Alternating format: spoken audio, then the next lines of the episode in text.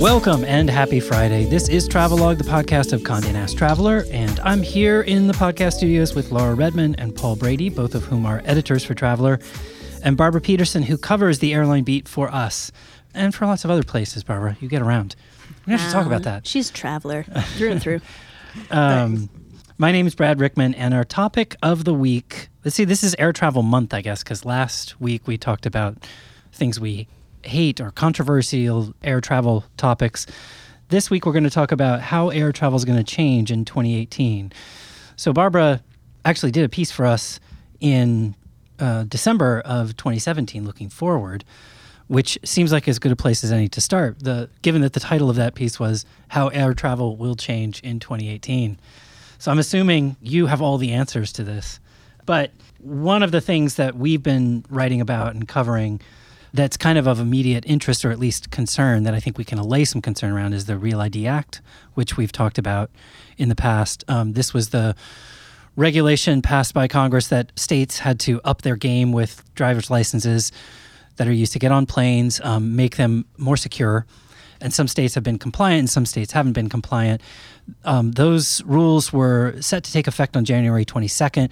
States got extensions. So basically, I think the place that we've netted out on the Real ID Act at this moment in time is everybody can keep using their existing ID until October 22nd of 2018. Is that right? Yes, that is correct.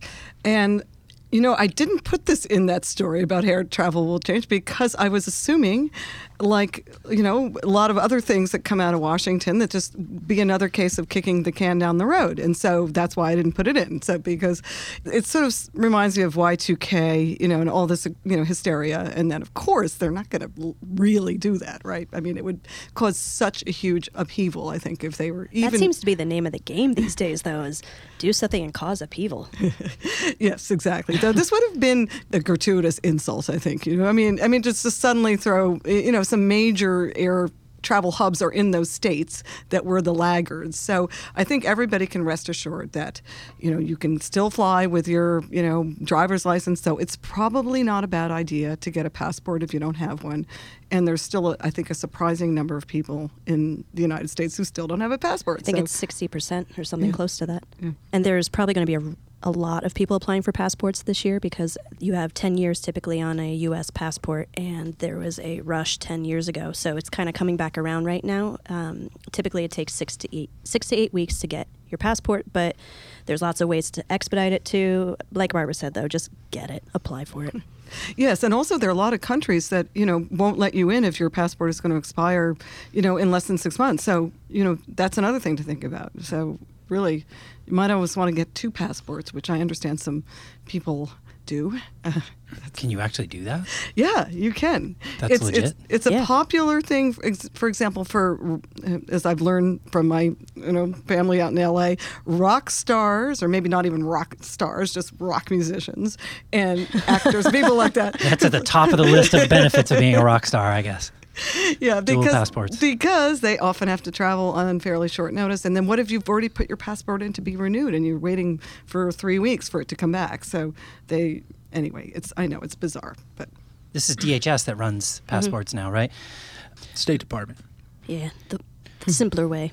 Simpler way, but State Department mm-hmm. is a subset of DHS, or the or the opposite. Or are they two separate they're organizations? separate and maybe equal. I don't know. Well, that's a big question for someone in Washington, right? Well, DHS has TSA, Yeah. uh, Department of Homeland Security, and then State Department uh, is who you ask and pay uh, for the privilege of carrying a passport, right? Right. Which- But and then DHS though has customs, which uh, which of course is looks yeah, and immigration, and they're the ones who check to make sure your passport is legit. So Right. Okay. So- They've been running. what a web we weave. and nobody works at any of them right now. um, okay. I heard they fixed that Did, actually. did they fix that? for the Yeah. next few weeks? Another extensions. It's all about extensions. There you go. So we'll get just another extension. So there. I would say carry your passport just in case. Why not? The one thing I was going to point out is that they actually, because there is this glut, they have actually been running fairs in certain markets around the country to get people processed more quickly, more rapidly. They're tending to focus on children and first timers. But if you do find yourself in a bind, um, or if you know you're going to have to renew this year, check your area and see if there's one of those um, in the area. You might be able to get special treatment. I think they were doing that in New York at one point. I was looking to get global entry for my daughter, tiny, tiny daughter, and Penn Station was having like a satellite setup where you could go there. Typically, you'd have to go all the way out to an airport like JFK or LaGuardia in the New York area, and uh, stand in lines and get your fingerprint check. But they were doing a little, I don't know what it was, a kiosk or whatever. A You know? pop up, a pop up. It was straight up No, I've heard about I've heard about similar things. Um, you know, one of the companies that helps process applications for global entry will do pop ups at sporting events sometimes. And So you know, it's aimed sort of at the tailgating crowd that you can go and mid tailgate head over bring your documents fill them out pay your fee and get global entry while you're you know at the jets game so it's probably actually the most exciting thing that's going to happen to you all sunday you can do the interview and everything. There? yeah, yeah, yeah. This That's company, amazing. um, IdentoGO, was was doing that, and they're going to keep. Um, one of their reps I was talking to said they're going to try to do that this summer um, at other, whether it's sporting events or concerts or that sort of thing. So um, I don't know. That's a really cool idea because you're you're right. Laura, it's, it's such a pain. Like Mm-hmm. it pains us, especially those of us in New York, to have to go to the airport even to catch a flight for vacation. Right. but I certainly don't want to head out there to do an interview and fill out paperwork. Although Barbara, you've said the interview's not really. Oh, it's 10 much minutes. of Sorry. anything. I'm not Yeah, Barbara. yeah, 10 minutes yeah. long, right? Yeah. How long was yours? Yeah, no, not even. Yeah, and then I just renewed it. I'm actually I've had it long enough to renew it, I and that's even too. better. You just don't, you know, they don't want to see you at all at that point. You don't have to go in when, when you renew. yeah, they, they- So there's though that I'm- security for you.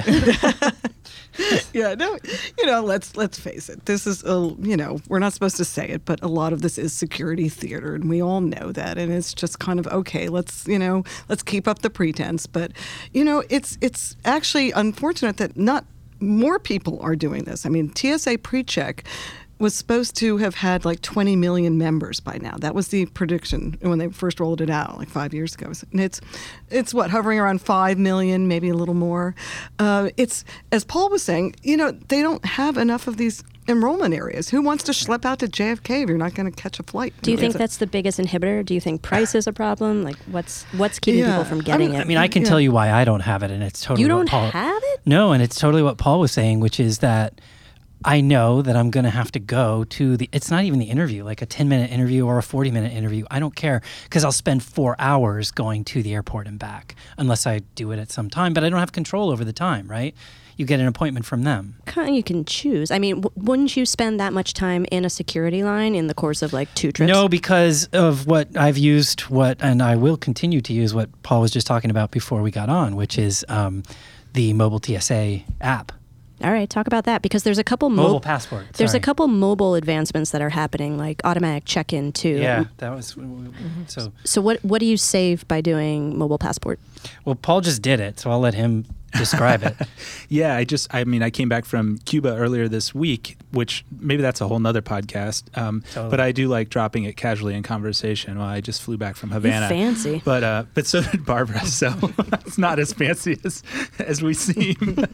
um, anyway, Cuba is still legal and open, and there's a bunch of stuff on our site about that as well. But um, yeah, mobile passport app is this sort of secret but not secret application that you can use on your phone to basically bypass the customs and immigration lines. In fact, this most recent trip when I came back, I was moving through those lines faster than people with global entry. So it's a free app. Um, it's called Mobile Passport. Um, you save your passport information. You take a picture of yourself. You answer those same questions like, Am I um, carrying a bunch of cash that I acquired illegally? Am I carrying a bunch of stuff that Livestock. I'm not supposed to. Right. Um, you answer those questions and you hit submit when you land um, at your you know destination airport, and you basically just scan a code on your phone. And um, in my experience, every single time Customs and Border Protection says go on ahead. And I've never been asked another question. I've never been given a rigmarole. I sort of am always the only person. They almost have this look on their face like, oh my God, you heard about this thing. Well, yeah. What line are you in the global entry line? it has its own line. Yeah, it has its own line that's next to the global entry line. So this is another thing is that you feel very like Jason Bourne kind of badassy. Like you're between global entry and diplomats Right. in this like super VIP lane. Although the one thing that's not VIP about it is usually it's just like a piece of paper, you know, that somebody has printed out of like the inkjet in the office that says mobile passport and it's kind of taped on there with like the corner Mm-hmm. Which is torn so off. not like- mobile. That's Yeah. kind of funny that you get a print off. it's really weird, but I like I said, I've never waited. Um, I've never been behind someone. Like it seems to be this sort of super secret savvy traveler thing that either nobody knows about or the only people who know about it already have global entries so they don't feel the need to really use it. well, that's that's was- my scenario. What? When did you start using it? Just recently? Um, you know, of course, that you asked me that, I'm not going to remember when it came out, but at least, I mean, a half dozen trips, if not more. Okay. Yeah, Yeah. I think it's so easy and so straightforward, such a one to one mapping of the paperwork that you fill out anyway, that I thought I was doing it wrong. Like I thought this this just can't be working right. And it's free. You Yeah. don't- you didn't yeah, it's to totally anything. free. Like you just download this So app. why? Okay, not to I turn mean- this podcast into a whole dissection, but why sign up for Global Entry, which sounds like does exactly the same thing and pay money? That's why I Because haven't you yell at signed me if I don't. Well, I do- because Basically. you get pre-check that with global entry, which you wouldn't with that. Ah, Right, Ah, correct. Yeah, you don't that's get pre-check Customs privileges. only. Okay. Yeah. and it's not, and global entry is only fifteen dollars more than pre-check. So you know, most people say, okay, if I'm going to go through the you know pain to get it, so so that's really the only. No, I, I agree with you. I mean, I when I flew back through Miami uh, just the other day, it was uh, you know all these people headed to global entry because they're the ones who've had it for a long time, and anybody who's anybody you know gets global entry, right? And and you're right, nobody nobody was going to the mobile passport, but I think it's because they do such a lousy job of getting the word out. You know, they- Absolutely. and so you're right. Right now, it's a best kept secret. Uh, maybe after this podcast, it, it Yeah, won't. consider maybe the a few more word out. No, we've be covered. We, I learned I know, about it. fr- I don't yeah. remember if you wrote about it or somebody else. Catherine? Catherine might have written about it, but I learned about it from our coverage somewhere. I don't even remember. Yay, when or- traveler, keeping And the, I- keeping I- the boss informed. Yeah, so if you are a regular reader of Condé Nast Traveler, you you will know about these things. I will say if we if we come back to pre-check for one one final tidbit, I think there's one other reason that the signups aren't where they're supposed to be, and and and you guys tell me if you've experienced this, but I certainly see people talking about it on social media, and I certainly see it at the airport.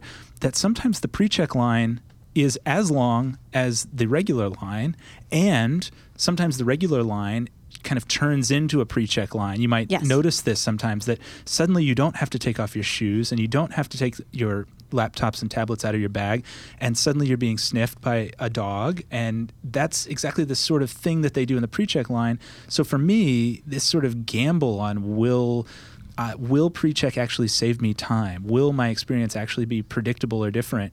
Uh, you don't ever seem to know the answer to that question, and and I'm not the kind of person who wants to spend 85 or 100 with global entry to kind of take a gamble on that. Yeah, no, you're definitely right. I've noticed that a lot. With I flew out of LaGuardia recently, and the pre-check line was just moving glacially, and everybody was getting so hacked off because then next to us was a virtually empty, you know, sort of standard, you know, checkpoint. Yeah. So, so a bunch of, you know, this being New York, uh, you know, they got a lot of uh, pushback, and then they magically opened to. Pushback. Yeah, That's one way of saying it. But they did respond, though. I have to say, TSA. I mean, you know, these guys they they do know that there's you know a little bit of image problem they've got. So I do think that they will respond. They're not going to. I don't think people have to be afraid. You know, for example, to say, hey, you know. But, but the other thing is that there's thing this thing called Clear, and um, I was going to ask you about yeah, that. yeah. yeah Well, How's clear. it going? Yeah, well, clear is actually one of the another thing that not a lot of people know about. Um, and you know, I was at Grand Central um Terminal just a few months ago, and they had a little mobile sign up. You know, like you were describing with TSA is doing it at places like train stations. And I said, hey, why not? And then I'm a Delta frequent flyer. Yeah. Uh, of course, like who isn't, right? It's the big. And so they said, okay, if you give us your Sky Miles number, you get you get a half half price, you know, membership. So it's more expensive, which is part of the issue. But what it does is it means you can cut straight to the head of the line. The thing that holds up the pre-check and TSA everything- line. Yeah, yeah, exactly. You can. uh, You know where the document checker is that, that per- you know Right. well that is often where the longest wait is and because they have one person there. So Right. with Clear and PreCheck and Global Entry and mobile app, I suppose if you get all of those things, then maybe you can finally, you know. So go- with have a good Clear, does Clear effectively make you a diplomat? I mean, who gets No, who gets through faster? Uh, than Okay, that? well, Clear is only, it's a weird product. My problem with Yeah, Clear, yeah. because I tried Clear, I was coming back from Austin last year, and they were giving it away. They were giving free trials at the airport, right? And there was a gigantic line, and it, the guy it was like perfect salesmanship. He was like, "Come over here, I'm going to fix you up," and it works. Like it just like they mm. waltz you up to the front, and then they waltz you through, and it's like very very nice. But the problem was then the next trip that I took, and I don't even remember where this was. I was coming back in, and I was like, "Great, I'm going to use my Clear," and they were like, "Oh no, it's over in Terminal 2. So it doesn't have saturation enough yet No, that you can feel, and it's expensive. I don't remember the cost, but Yeah, it's I remember thinking, 179 a year. Yeah, you it's know, without for me the to think about it. Okay, if you're Delta frequent flyer, yeah, that's a lot, yeah. right? So that's why I was like, when I came back, and I and I and I'm thinking about because I was I was almost up for renewal, and so I came back, and if I had been able to use it at more places, I would have said, okay, that's a good investment because this truly does let you skip a, a massive annoying line, and they just haven't reached that saturation yet. Do you yet. feel a little bit like a dick skipping to the front of that line? Not if I'm paying them 179 dollars a year. Okay, so you just waltz up, you put your Dude, everybody else in that line can pay pay 'em too. I know, I know, but like it's okay. You felt okay doing it. You didn't get They shamed. walk with you so that you look like you're official. Okay. There's like a dude walking with you. I know. I love that about it. It's like a concierge service. Yeah. You know, they hold your hand. Seriously. no, I. It's an interesting company. You know, they're also doing things like with stadiums and other venues. You know, where they're lot. Yes. Um, I, you know, I'm not sure really what's going on with them because I would think, why haven't you gotten exactly to your point to more airports? Yeah. Because you can't just have it at like one terminal in an airport like JFK where they've got five terminals. you Yeah. know, so. I and they seem to have a lot of. I mean, I don't know what's behind it, but they seem to have enough VC to kind of like make a lot of. I was I was curious why they didn't pick. I'm, I'm sure they did at some level, but like pick certain strategic places and just saturate them. Make it so that if you're coming into this airport, if you're going into that airport, Because you don't typically pick an airport by its terminal unless you're a dedicated flyer, like a JetBlue flyer Right. or a Delta flyer out of Atlanta, you know. But I mean, why? I mean, why wouldn't they exactly? Well, what happened was Delta bought a stake in the company. Mm-hmm. So Delta wants it to be for Delta flyers. Yeah. And so, yes, if you're flying into, you know, an airport or a terminal that's served by Delta. Yeah. But uh, that raises an interesting question, though. Delta might not want to, you know, make it so much easier for passengers of another airline, a rival airline. So I think it's always tough when they get in bed with an airline yeah. because, you know, th- that means, okay, then they're not going to be as, you know, receptive and vice versa. But even all, they didn't even have coverage at all the Delta Really? because I Yeah. was fly, it was a Delta flight that I was on. Yeah. The other thing I was going to say, Paul, about the uptake on the pre-check is that a lot of one thing that also may be holding them back is a lot of credit cards.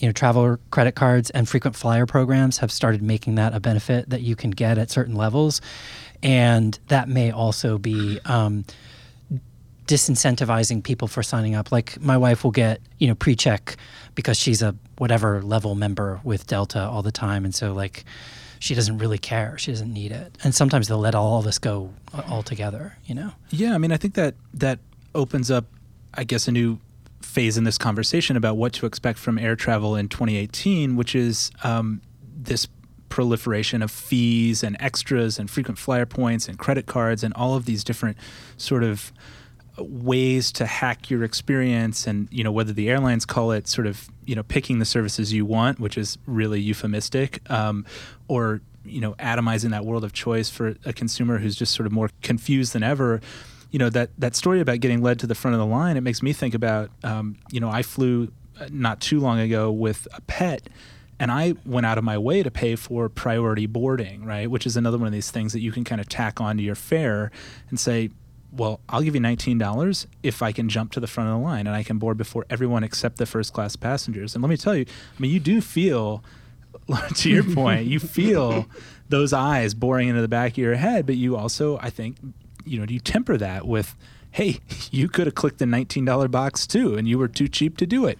Um, I don't know. I kind of uh, net out that like choice is a good thing, and if you can fly across the country for three hundred bucks on a plane that is so safe, like that's amazing. And if it costs 19 extra dollars to get to the front of the line, and it costs seven dollars to have a craft beer, and it costs nine dollars to put my bag in the overhead bin, or what, like, I'm still getting a really crazy good deal on transcontinental flights. So I'm kind of okay with it. Well, that kind of like itemization or the a la carte menu that is now available seemingly on every airline, Mm-hmm. not just the budget ones that like Norwegian that have become kind of a, a leader, a trendsetter in that realm.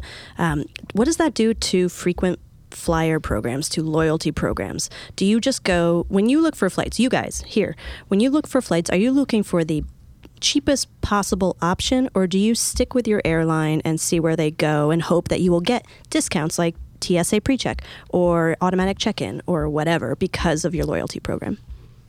Um, I would say people aren't loyal to the airline anymore, seriously. And the airlines get that. So the whole thing with frequent flyer programs is it's really undergone a major change in, in the last couple of years. It's no longer related to the distance. You know, calling it miles is kind of a joke now because it's not about how many miles you fly. And it's about how much you pay. So it's, and I think that what I mean, at least what I do is I've got this great credit card, and I, I love it. It's called the, the it's the Chase, you know, the, the one that they had a big promotion about a year ago. And The it's- Reserve. yeah, the reserve, and, and I signed up about a day before this was about to expire, which I got hundred thousand miles just for That's amazing. or Yeah. points. I'm sorry, 100,000 miles. is Yeah. incredible. Yeah, yeah, that yeah. I I finally like said I've got to just go this direction, not the other. You know, because I could never get the award seats I wanted. I mean, I was never going to be you know like the up in the air character, you know, played by George Clooney. You know, just you know The million uh, yeah. Um. So you know, it's it's really I think the loyalty thing is really you know becoming extinct. You know, so Do you? d- Well, it feels like it's migrating from the airlines to credit cards. yes. I Are you guys it. loyal to an airline or a credit card? I I am not currently to either. I am to both. Okay. Wow, I, I have I have loose allegiances. Yeah. Saucy. I'm like a mo- I'm like a monopoly player, you know. you play A the wheel- field. Yeah. I, w- I would mm-hmm. I would hesitate to call myself a deal maker because that, that term has kind of been co-opted. What's your park place? Like, what, what would you No, go for? I, I mean, and what what I mean by that is is there are brands that I prefer, and there are cards that I lean towards, but I think it's so dependent on the kind of trip and where you're going and and how important certain things are. Like if I'm if I'm flying across country with my pet to bring up that trip again, like I sought out Virgin America in part because of nostalgia and this feeling of Virgin America will no longer exist. This is the last We time gotta that talk I will about fly on on Virgin America. Um, I will overpay to have the onboard experience, the service, the quality.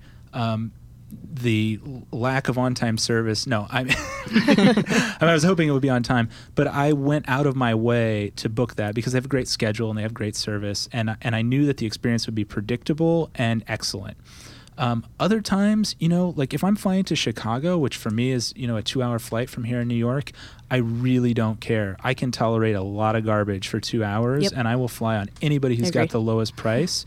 And I'm happy to pay for a snack if I want it. I'm happy to pay for early boarding if I want it, but usually I'm not carrying anything, so or, or a very small carry-on, so I'm not even worried about overhead bin space. Um, I find that it really depends on the trip and what kind of trip it is, and how long the trip is, and um, my mood. I don't know. It's I, I guess No, this is I guess this is saying that loyalty is dead because if I were truly loyal, I would say I fly Delta all the time. But I mean, do you feel like? I guess my question would be, the matrix of loyalty has become a little bit different, um, and I would say, do you feel like? I think I know your answer to this. I think you answered it already. That if you are somebody who is doing what you're talking about and kind of looking at the matrix of the kind of trip, where you're going, how long the flight is, are you bringing your pet, not bringing your pet, do you pack a lot of stuff? Do you feel like your choices are getting better? Do you feel like it's getting better for the consumer, or do you feel like you're you're the it's it's more complicated but not more beneficial? Yeah, I mean that's a great question, and I think if you really look at the landscape, you have to conclude that choice has gone down. But the counter to that is that information is freer than ever, right? We have so many tools available online to determine what's the best product for a particular trip. That even though I think the choice in the marketplace has gone down, the ability to find the right thing for you on any given trip is easier than ever. And I'm talking about Route Happy, Google Flights, Kayak, Skyscanner, Momondo, our website, cntraveler.com. Look it up. Um, you know, it's easier than ever to know. And then all of these sort of flight bloggers and flight boards and, and reviews. I mean, you can get a review of the premium economy seat on a certain kind of Singapore Airlines aircraft. Yeah. That's amazing. Yeah. And that didn't necessarily happen that long ago or in necessarily such an accessible way. With like photos and video. Exactly. And from somebody who really, you know, knows what he or she is talking about. I mean, that's a really valuable service to the consumer, I think, that didn't necessarily exist a long time ago. And you, you know, you sort of hold that up against the fact that, like, let's face it, there are fewer airlines than there used to be. Mm. And Yeah. that And is. Yeah, the- definitively less choice. Well, that's what I see as one of the biggest changes because we've had, you know, this huge wave of consolidation, and I think this year is the year it's really hitting. You know, and and Paul mentioned Virgin America. Yeah. Well, Virgin America's last flight as a Virgin America flight, you know, with all the bells and whistles, that'll be in early 2019 apparently. So you have all of 2018 if you want to. If you want to do what Paul did and, and take a nostalgia flight. and it's it's kind of unfortunate. I mean, yes, you know, we're we're really entering into an era where it's going to be very difficult, if not impossible, for a, you know a very savvy upstart to come in and take on the big airlines because the big airlines are kind of let's face it they're interchangeable almost they're bland they're kind of Well, the big boring domestic we're yes talking about, exactly right? we're talking about the big three plus southwest and southwest is different let's face it but they're they're also a, a very big airline and they're not necessarily always the lowest fare airline either Right. And So- they're not no, for everyone. That Yeah. that No. product that they're offering is They have a very specific product. appealing to everyone. I, yeah I do think what Alaska is doing with its Virgin merger, though, is really interesting because you basically took the equivalent of two JetBlues, two Virgins, you know, like boutique kind of airlines, and you made one much bigger airline. And what it's doing in the next year or two, it's going to open a huge lounge at JFK. The idea that Alaska, even though it's been around for 85 years, will have a master presence at JFK is that's ridiculous. And then you have a lot of the West Coast routes that Virgin had being based out of San Francisco now in, at its disposal. Seattle is going to become a bigger hub. That's interesting, right? That opens up a whole part of the Pacific Northwest up through Vancouver, um, because Alaska is it's a misnomer. It's not an Alaska-based airline. It's a Seattle-based airline, and it's becoming, I think, something like the. I don't want to get this wrong, but it's it's making its way up the list in the biggest domestic airlines that we have. It's probably like fifth or Yes, sixth. Do you that- remember what it yes, is? I think it's the fifth. Uh, yeah, it'll Yeah. be the fifth largest. And so, yeah, that it's it's funny. I'm sort of surprised that they haven't finally decided. Hey, maybe we need to change this name. It's a little too much of an outlier, you know. It's almost surprising Yeah, they didn't yeah. go the other way and Yeah. turn Alaska into Virgin America because Virgin America had such brand equity. Yeah, but it, you compare it. Virgin America was around for like one fifth the amount of time that No, Alaska know. was. I mean, there's pride. They still have pride up in the Pacific Northwest. And So- you have to repaint all those tails. So many you know, tails. The, the bear and the salmon and all this stuff. Yeah. No, in a way, that's. Inuit. I think a larger Alaska, you know, with with Virgin and and and hopefully melding the best of both, is going to be a great competitor to the big three and Southwest. And and you know, you've got JetBlue in there too. So that's that's a healthy industry. But Particularly I still, to yeah. JetBlue, I think they're going to like hard at JetBlue. JetBlue. Yeah. Yes. It's like right in that same spot. the offering is very similar. Yeah. The kind of seats, the kind of food, the kind of in-flight entertainment, they are getting more and more interchangeable, but they still have more personality than the big three do. Yeah.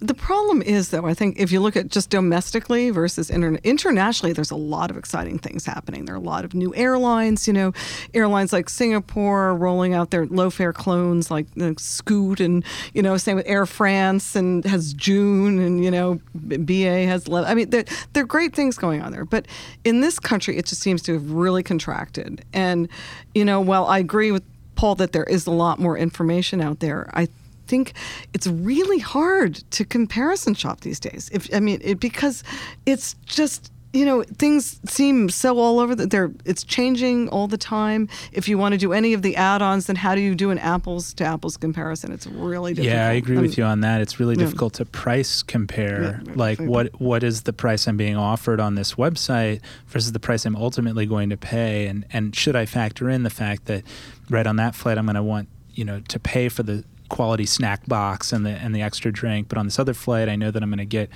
a free snack that's sufficient for that flight or whatever it is, and then the baggage, you know, the bag fees, and am I avoiding those with a credit card? And I, agree with you 100% that what am I, what is the price I'm actually going to pay?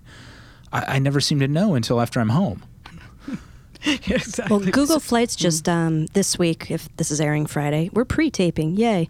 Um, Google Flights just started spelling out those fares a bit more when you look, which is great because it's one of the best aggregators out there, and it will tell you if you are booking a basic economy fare, which United American American and Delta all have, and it's the bare, bare bones, like you're saying, Paul. Like you're lucky if you get a seat on the plane kind of fare, um, and you may be paying to use the overhead bin. You may be paying to just get on the plane. Um, that you'll you'll be in a very, very back of the line boarding class if you don't.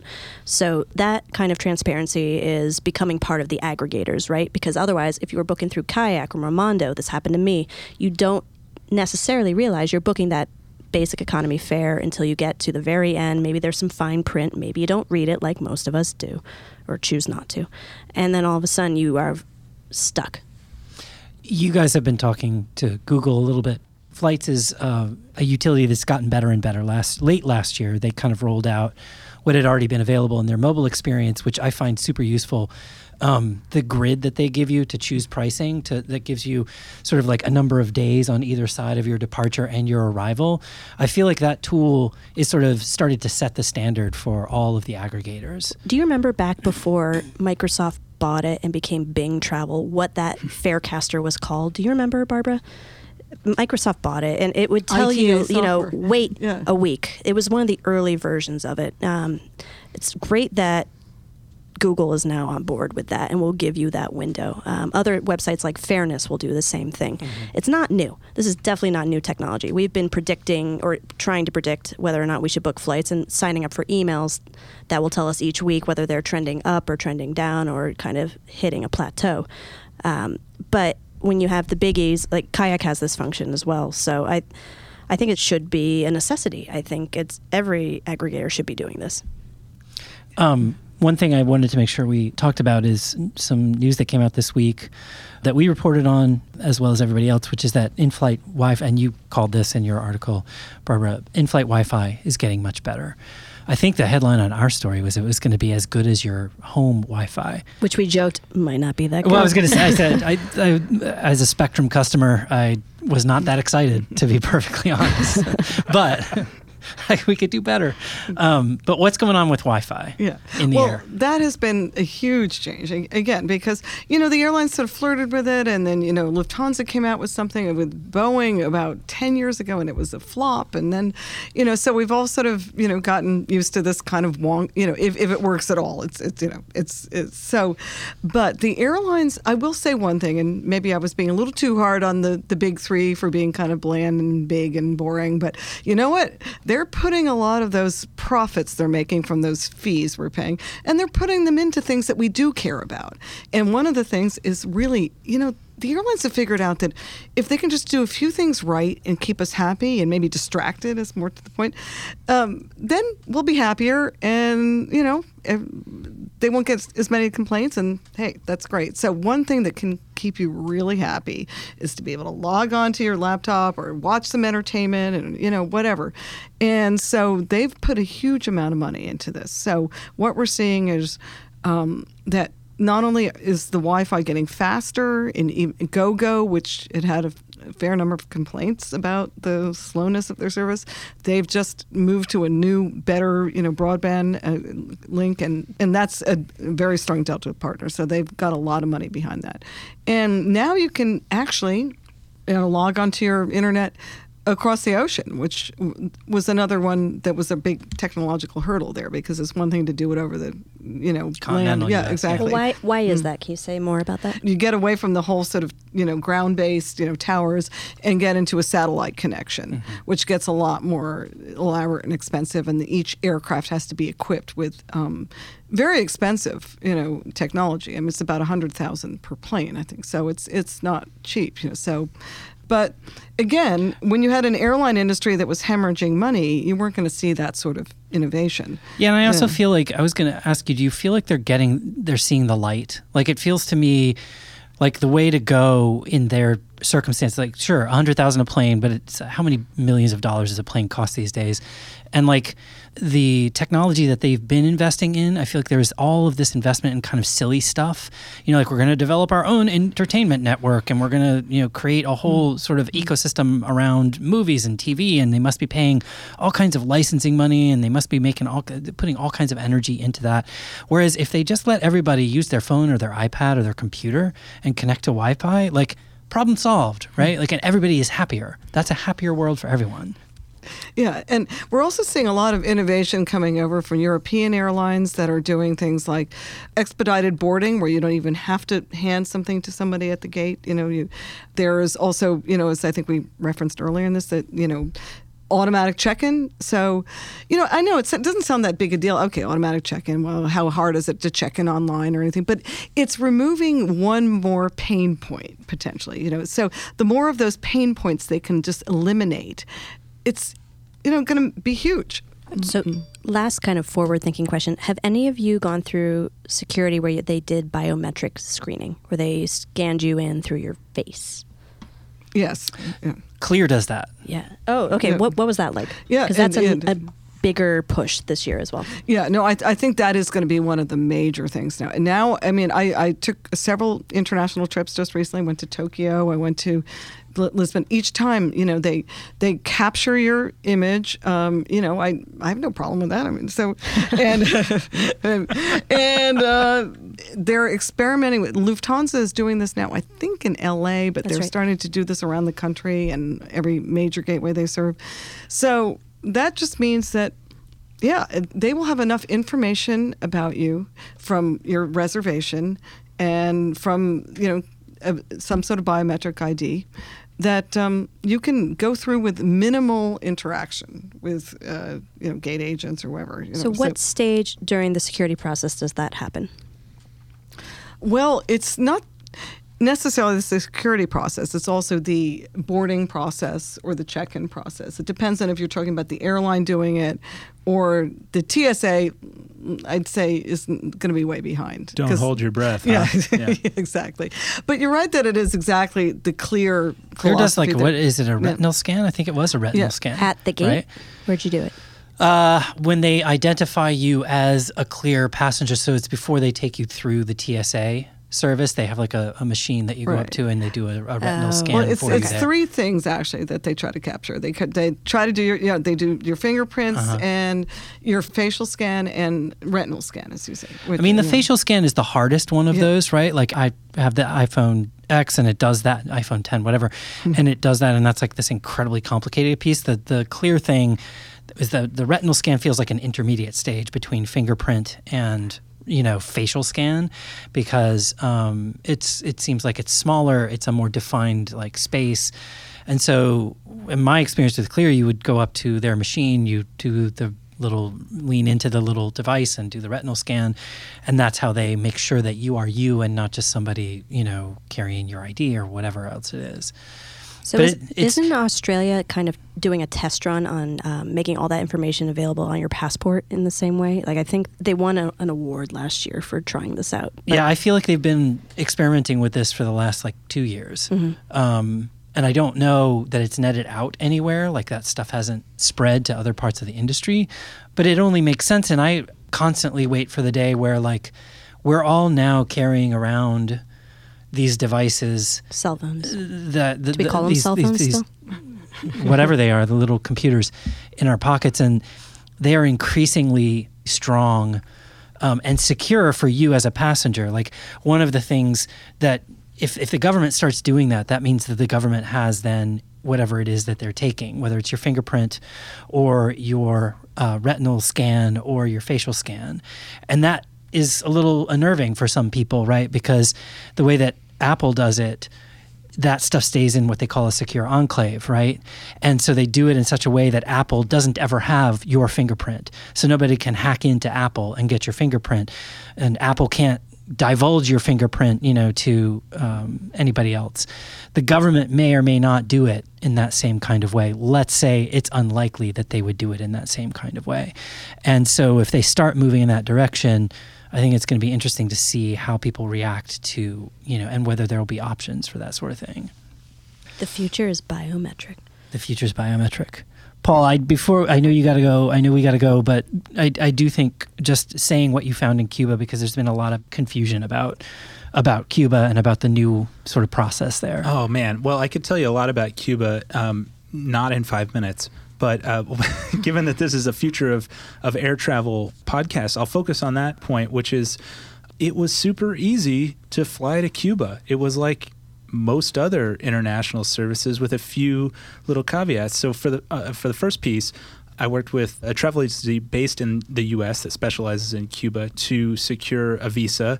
Um, I was traveling on a journalist visa, but you could just as easily get a tourist visa under a people-to-people category, uh, support for the Cuban people category. There are these other categories, and for anybody who's interested, I think we've we've got a ton of stuff about Cuba on the site. Uh, but when I got to the airport, um, you kind of just walk up to a check-in desk. This is an interesting part. You can't check in online for a Cuba flight. I tried, uh, but there's too much sort of paperwork verification for them to, I think, okay that. Uh, so I walked Where did up. you fly? Did you fly United? I flew JetBlue out of JFK, and so it's out of Terminal Five, Jet, the JFK hub uh, for JetBlue, and walked up, showed them my visa, my passport. They said, "Okay, this all looks good. I need you to sign this affidavit." Um, I purchased my ticket actually through a travel agency that specializes in in air, although you can just as easily buy it on the JetBlue site. Uh, so I had to sign an affidavit that stated that I was going under a approved category of travel. I had no problem doing that since that's what I was doing. Um, and then I noticed that the that the ticket agent sort of took the affidavit and just set it to the side of the counter, probably never to be seen again. but um, I got a boarding pass. I went through security, and then I sat around the airport for two hours because JetBlue says on their site, get there three hours early for Havana travel. I mean, it was nothing to it. Yeah. Um, so I had a nice breakfast. well, it was a mediocre breakfast, honestly.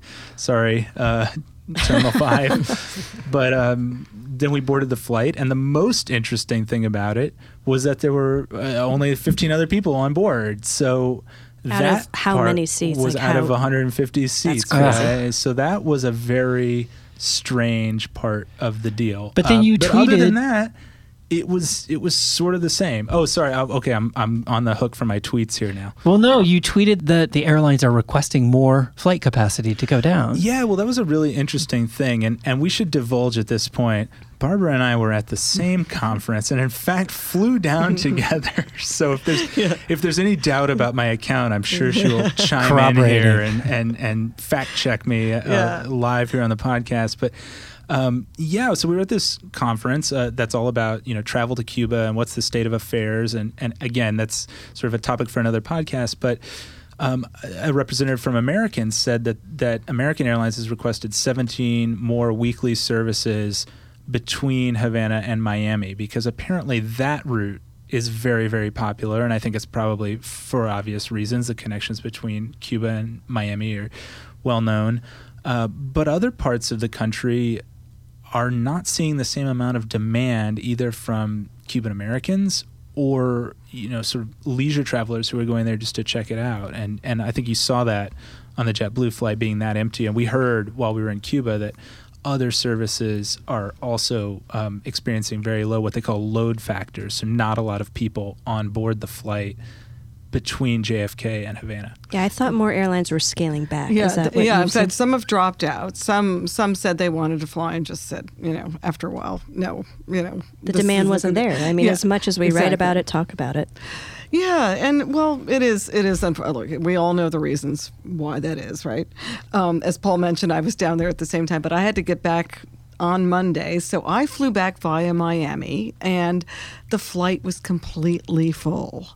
And you know, so okay, Miami Havana is a route that will always make sense because the one group of people that can just go without even having to worry about having to explain why they're going is family of Cubans. So that is a great market, and American is, I think, going to really dominate that.